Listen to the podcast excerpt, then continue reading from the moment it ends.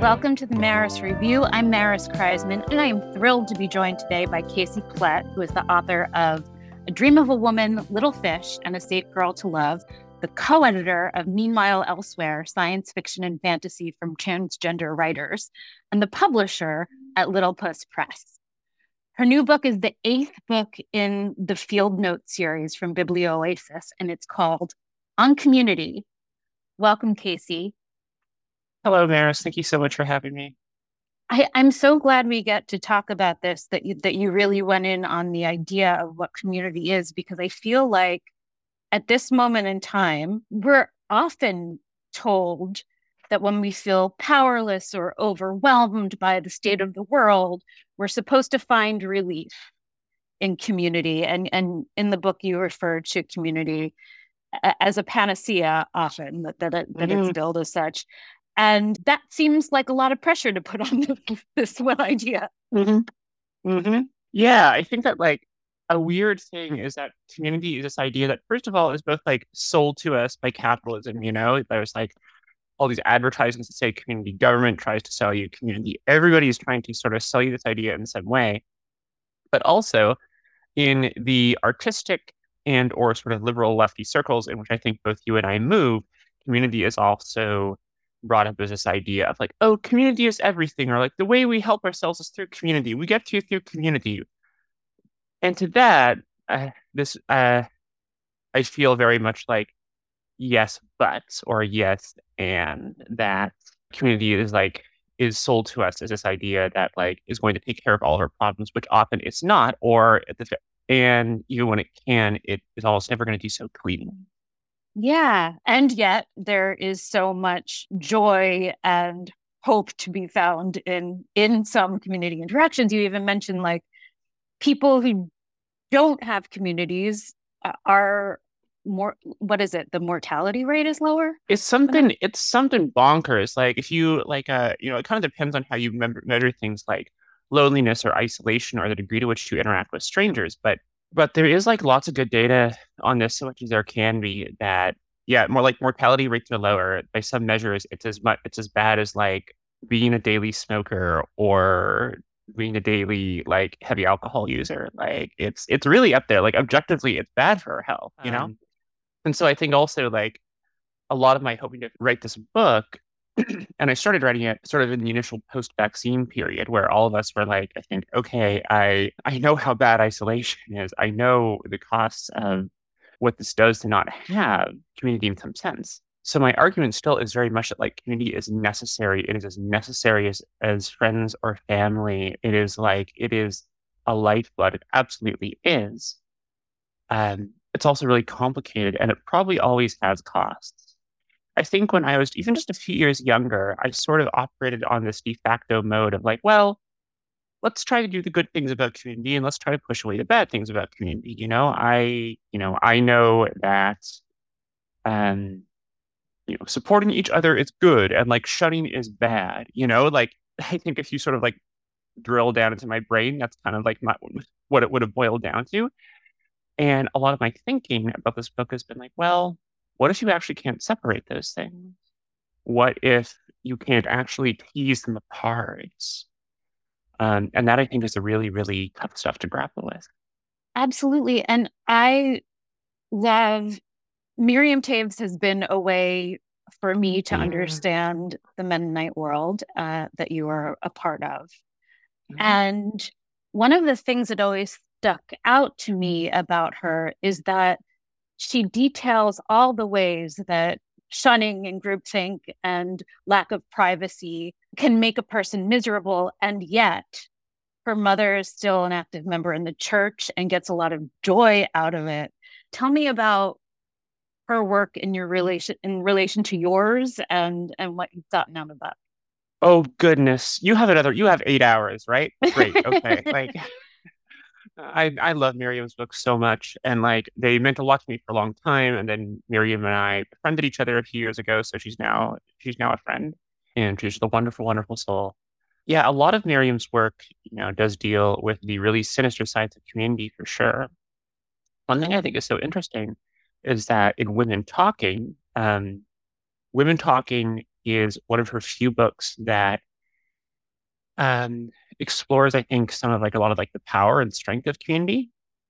Although also, conversely, when considering the men in the book, it also is about, explores some of the darkest and grossest and most violent things that community can do. One of the interesting things also about that book, um, if you read her previous works, her protagonists are always these like snarky, kind of funny young women who are like usually kind of out on their own and kind of like, um, you know, mucking shit up and... Um, and uh, sort of like rocketing out of whatever kind of boogie communities they're from. And Women Talking is not about that. Women Talking's protagonist is about a man who returns to that community. And there's this line in Women Talking that haunts me when he's he's talking, when August is talking about why he would go back to the ultra-conservative Mennonite colony that he's from. And he's in London, and he's suicidal. And a librarian who takes him under his wing says something like, she encouraged me to go back there where life had made sense. And I think about that sentence all the time. I've talked about it with, with, with Miriam too. You know, I was like, where does life make sense for you? Where does life make sense for us? And in August's case, even though he's had all these painful relations with this, uh, with this place that he's from, you know, and then he goes back to Women Talking, we get even more, where does life make sense? I think the answer to that question tends to be a lot more guttural and nonsensical than a lot of us would like to give credit for. But most of us probably have some idea of where life makes sense. And the concept of community in, um, interacts with that for sure. I love that. And and I you mentioned the book Harlem is Nowhere, Um, which I, I think is mm-hmm. is a a good segue here, that that where life makes sense can sometimes be the idea of a place rather yeah. than the physical. Yeah, this twinning of like geography and mythos. So like in Harlem is Nowhere, yeah, the author Sharifa Rhodes-Pitts talks about how when like she was a teenager in Texas and she was like looking at pictures of Harlem, and she saw like the Harlem Renaissance, and then she also saw like pictures of like Depression era poverty and destitution. And she, there's that line like, I did not understand how this place could be both haven and ghetto. And there's this review also where there's a guy who's talking about how, um, you know, Harlem is this like this neighborhood that has these sort of like objective markers, and then also what Harlem means as this like mythos to lots and lots of Black people. Um, and like, that's, that's that thing that I find so interesting, this like twinning element of like these sort of like objective markers, but also this idea of what places, communities mean to people. I also thought when I started writing this book, I was like, oh, well, there's like a place that can be sort of mapped and pinned down. You have these objective things. This community has X amount of people in it. And then there's this sort of like murkier idea of what community means. And as I started writing the book, I was like, oh, these two things also depend on one another. You can't actually have one without the other. Um, Harlem is Nowhere is like one of my favorite books. I'm so, so glad I stumbled onto it as I was reading it, as I was writing this book. Um, and it talks a lot, I think, about how these two elements intertwine in just one neighborhood. Absolutely. I also love that towards the very beginning of the book, you you have a bullet point list of what the transgender community is. It could it's it's so many different things to so many different people, and it depends on the context. Yeah, totally. And like um I feel like I've heard over and over again, especially among like sorry, I hate this term, marginalized populations. Mm-hmm.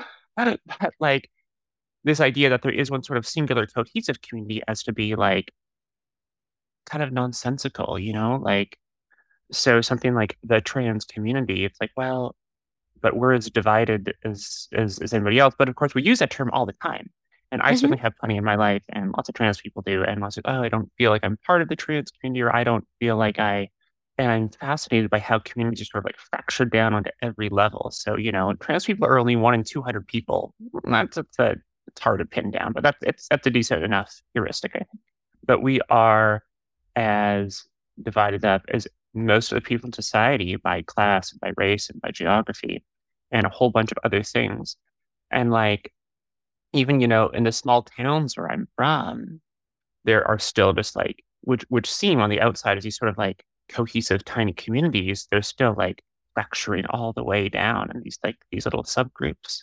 And I, to me, that feels like a feature, not a bug. That to me is also sort of like part of how community works, is it's almost like this lack of cohesion.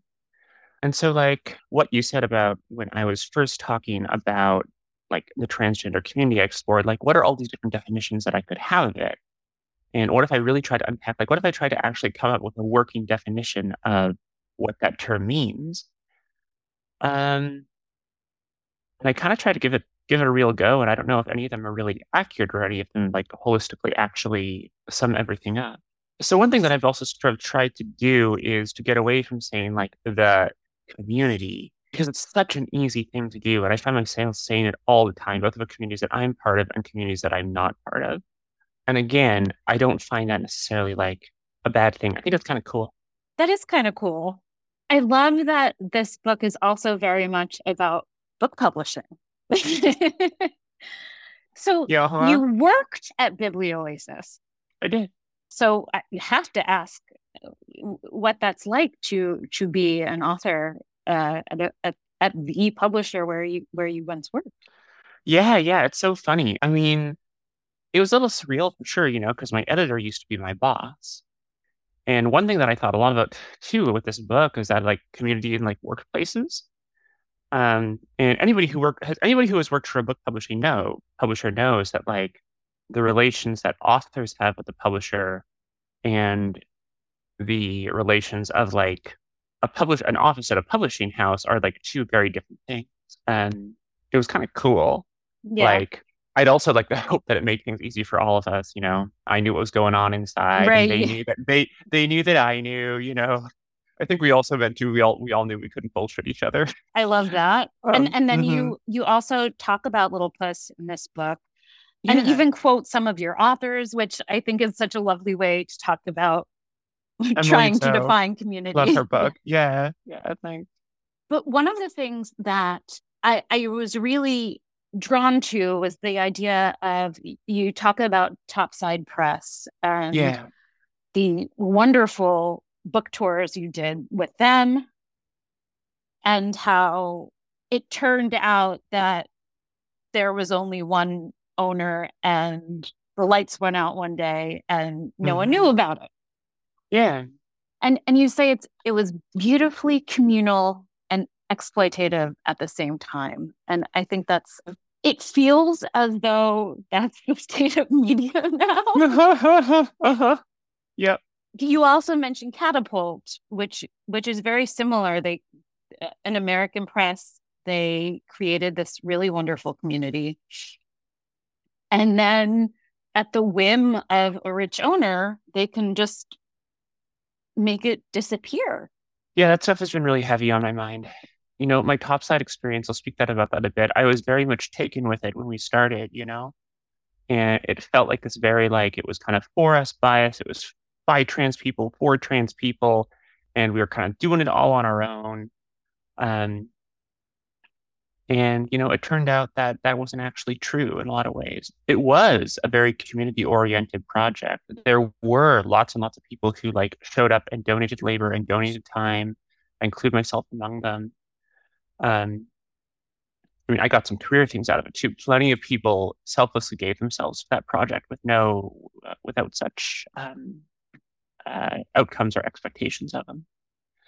And in a lot of ways, it was really awesome. It was also controlled by one guy. And when he decided that he was done, then it was done.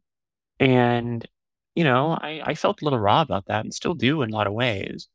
What I have learned since that whole experience is how, like, not very exceptional it is. And I think that even in projects that seem really community-oriented, and that seem like they are kind of from the ground up and they are by and for a certain community, no matter what, someone's probably always got the power somewhere. Someone always controls something somewhere. Oh, and, and that just, I mean, the idea of community as as a marketing tool is, I, I think you get into it really with co-working spaces, which the worst of that kind of space is is the hacker house. Tell me, tell me about that. I was fascinated by that. Okay, so for the most part, I tried to be um, wary of expounding too many opinions when it came to communities that I was not a part of. And um, but the hacker house thing, I was like, whoa, that blows my mind. You know, I always think of a communal house as like, you know, I think about like, um, to me, my associations with those are like the hippie houses of my Northwestern youth, or like, like the um, the Hutterite colonies I would visit as a child. Hutterites are like sort of an offshoot of Mennonites, as opposed to like techies who are like, you know, working for Silicon Valley and like deciding to live with ten other people in some, you know, in a house. And so particularly with this organization called Launch House, which seems to still be up, I was really fascinated by how much they were selling this idea of community and hustling this idea of community that, as it turned out, also really sheltered some pretty gross things.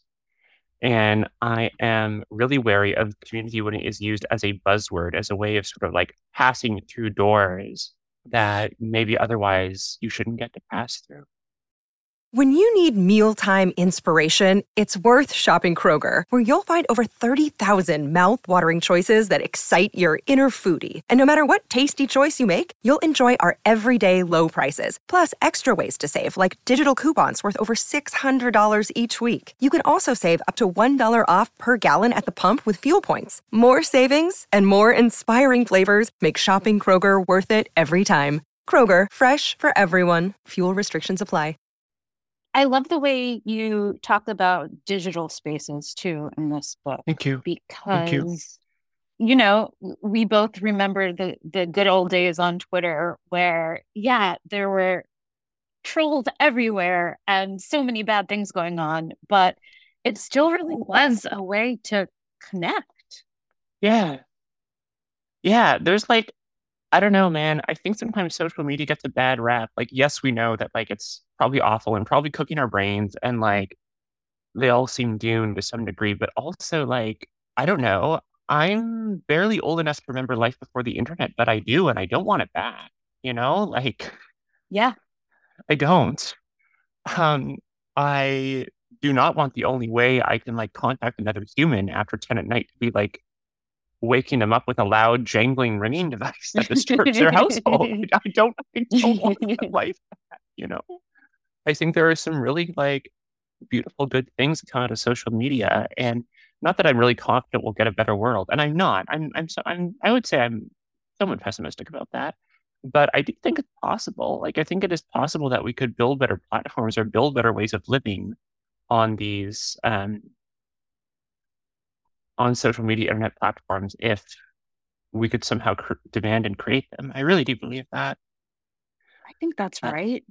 Yeah, right.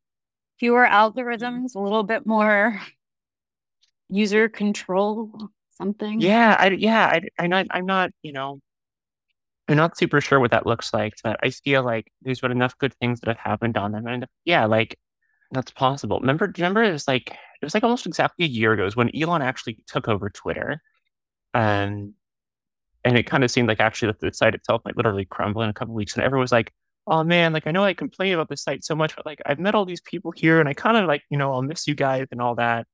Um, it was like this like outpouring where everyone was all of a sudden like, "Oh wait, like there's been a lot of good things that have happened to me on here," and like that's real. That's really real, you know.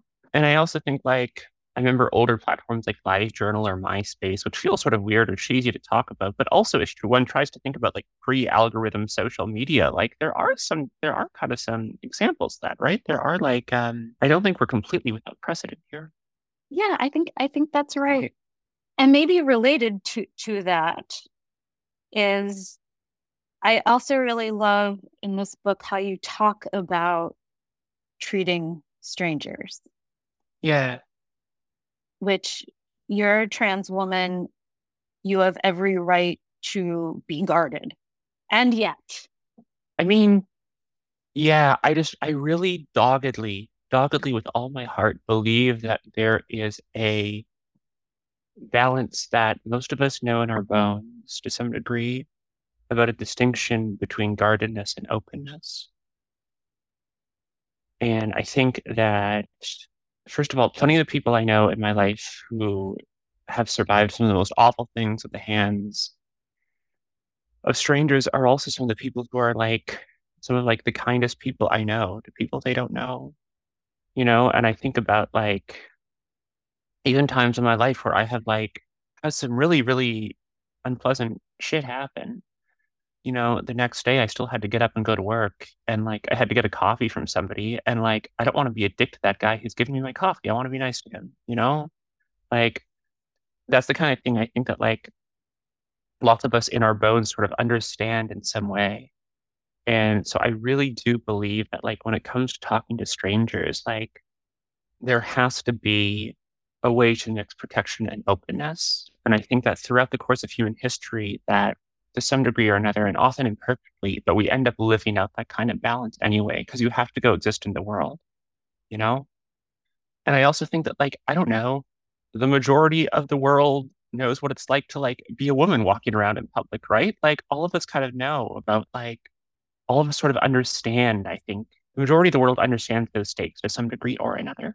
And I don't know, I believe, like, I believe in all those studies that like talking to strangers makes you happier, and that talking to strangers is like a way to ward off a lot of the bad things that come with isolation. I believe that with all my heart. I always do. I always have, and I always will. Even though, yeah, you know, I mean, like I carry trauma around with me, certainly of like things that have happened between me and strangers. I still really, really do believe that. I also feel like, and and maybe this this speaks to the, the city as a community, but um, growing up, I was taught to fear anyone in the city that I that I yeah. didn't know, and I moved to New York City, mm-hmm. and I remember specifically not smiling, like just mm-hmm. kind of like, don't fuck with me. And it, it's taken a long time to change that mindset. Yeah. Um, so where, and like, tell me, like, where do you think that, like, that fear, that like, myth, like that, that idea came from? The evening news. Oh, yeah. You know? Like, mm-hmm.